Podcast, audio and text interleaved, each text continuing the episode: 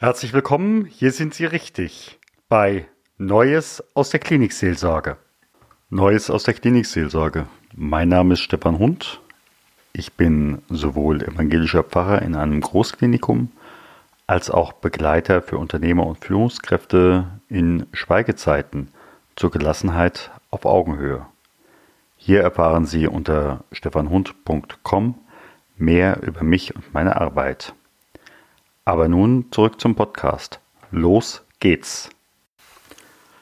Ja, herzlich willkommen zur Folge Nummer 53.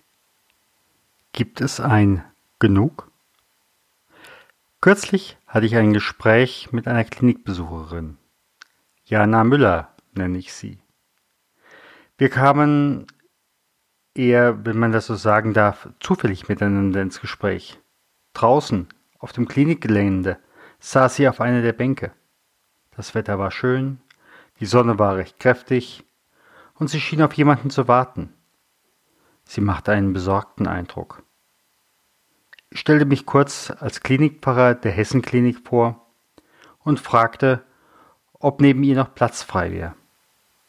Sie bat mich Platz zu nehmen. Als sie mir das sagte und in meine Richtung schaute, hatte ich den Eindruck, sie würde fast schon durch mich hindurchschauen.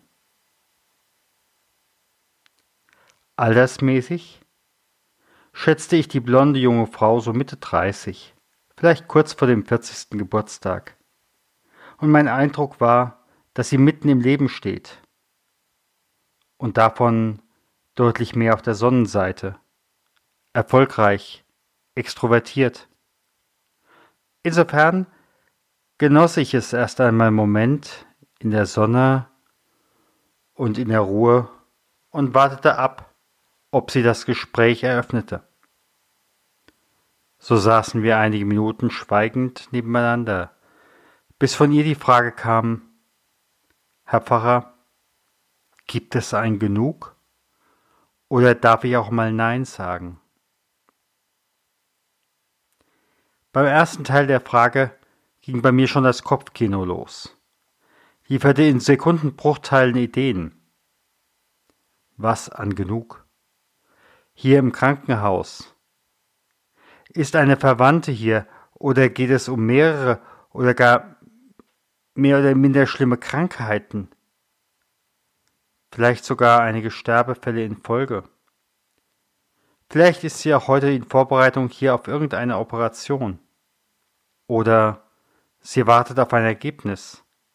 Vielleicht aus einer letzten Untersuchung. Aber da war gleichzeitig der zweite Teil ihrer Aussage. Darf ich nicht auch mal Nein sagen?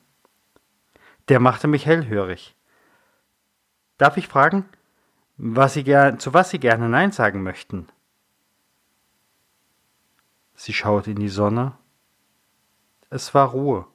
Von ferne hörte man die Straße. Ich wartete und merkte, dass sie Worte suchte, um das zu beschreiben, was sie meinte. Kennen Sie das? Sie haben unzählige Möglichkeiten, können nicht aufhören. Aufhören? Was? Wieder eine kurze Pause.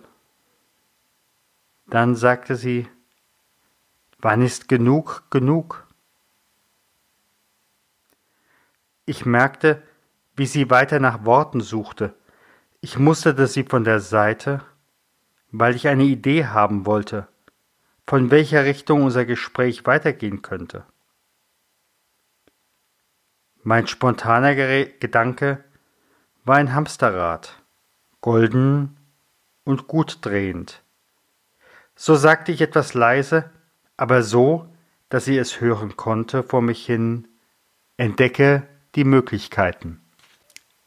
Entdecke die Möglichkeiten, das ist aufregend, aber irgendwann wird's anstrengend, weil man die Möglichkeiten nur entdecken und nicht genießen darf oder kann. Es schossen ihr Tränen in die Augen. Ich sollte es erstmal nicht sehen, aber ich reichte ihr dann ein Taschentuch rüber. Ja, ich muss die ganze Zeit auf neue Möglichkeiten treffen, sei es beruflich oder privat, und dann muss ich ja schon wieder weiter.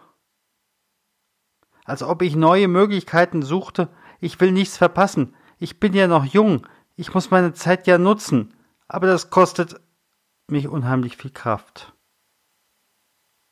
Deutlich hörbar atmete sie aus.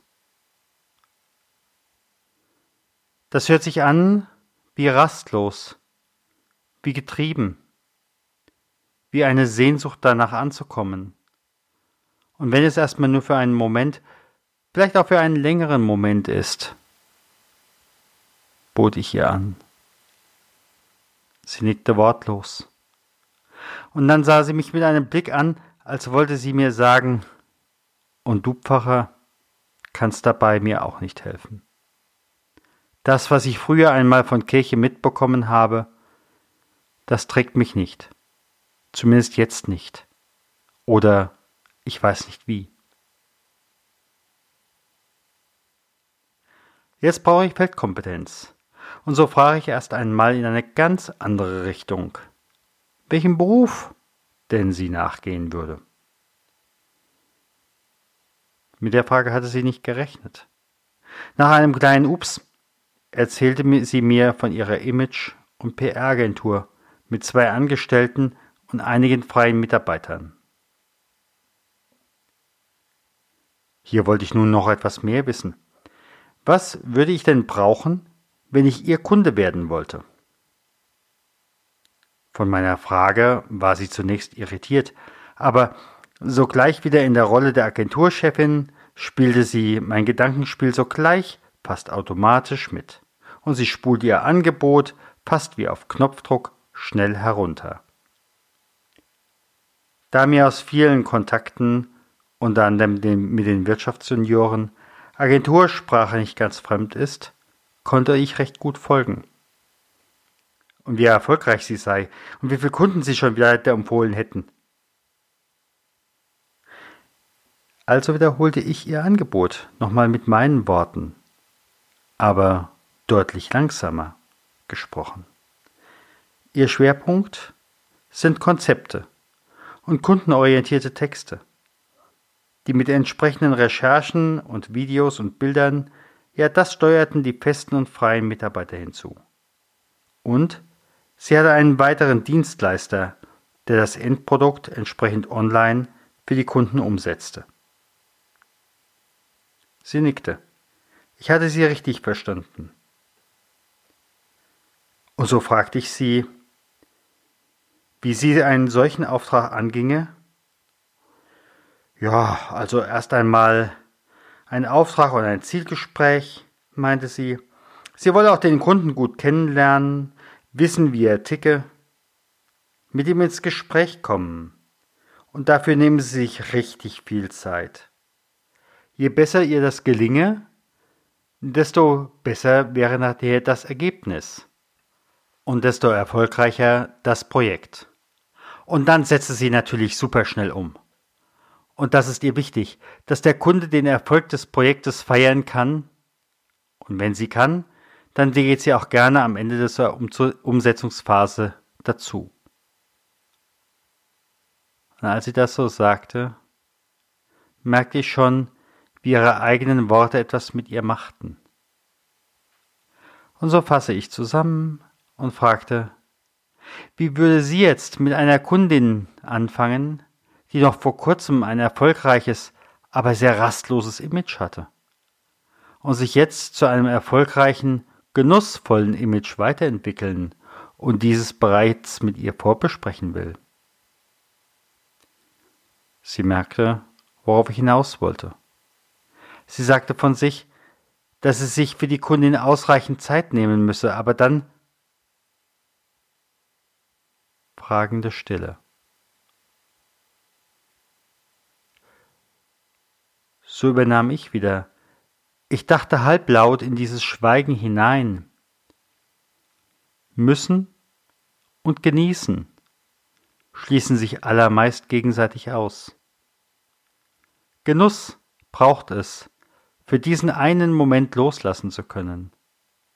Die Freiheit von Raum und Zeit zu spüren, sich genau für diesen einen Moment, um nichts sorgen zu müssen, letztlich sich selbst in diesem Moment als lebendig und authentisch zu erleben, zu spüren, ja in gewissem Maße zu feiern.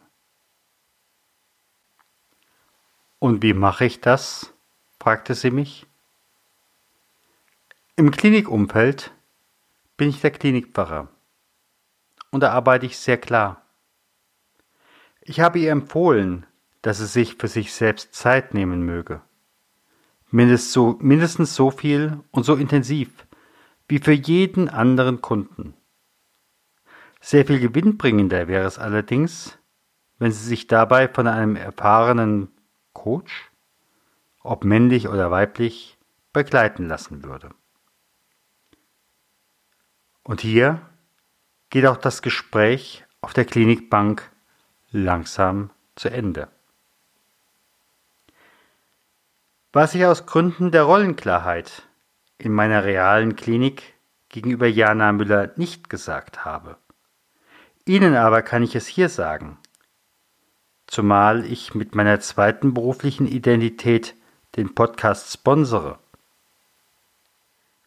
Unter dem Namen Stille Zeit begleite ich seit rund 14 Jahren Unternehmer und Führungskräfte wie eben Jana Müller in individuellen Auszeiten im Schweigen, meistens im Kloster.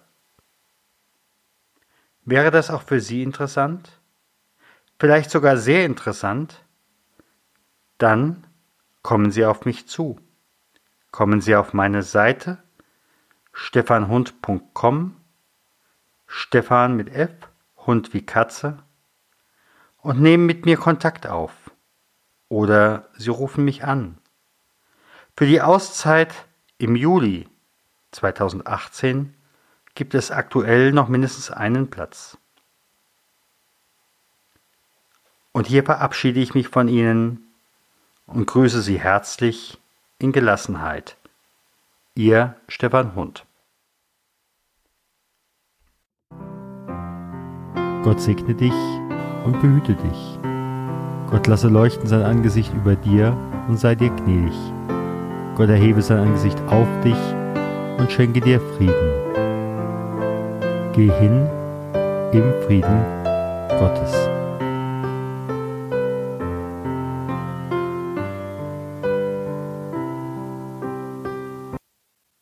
Herzlichen Dank für Ihre Zeit und Ihre Aufmerksamkeit. Hat Ihnen diese Sendung gefallen? So freue ich mich über Ihre Rückmeldung entweder über iTunes oder über die E-Mail podcast-klinikseelsorge at stefanhund.com. Sie können uns auch gerne auf Facebook folgen, auch auf der Seite Podcast-Klinikseelsorge. Vielen Dank und auf Wiederhören und vielleicht auf Wiedersehen. Ihr Stefan Hund.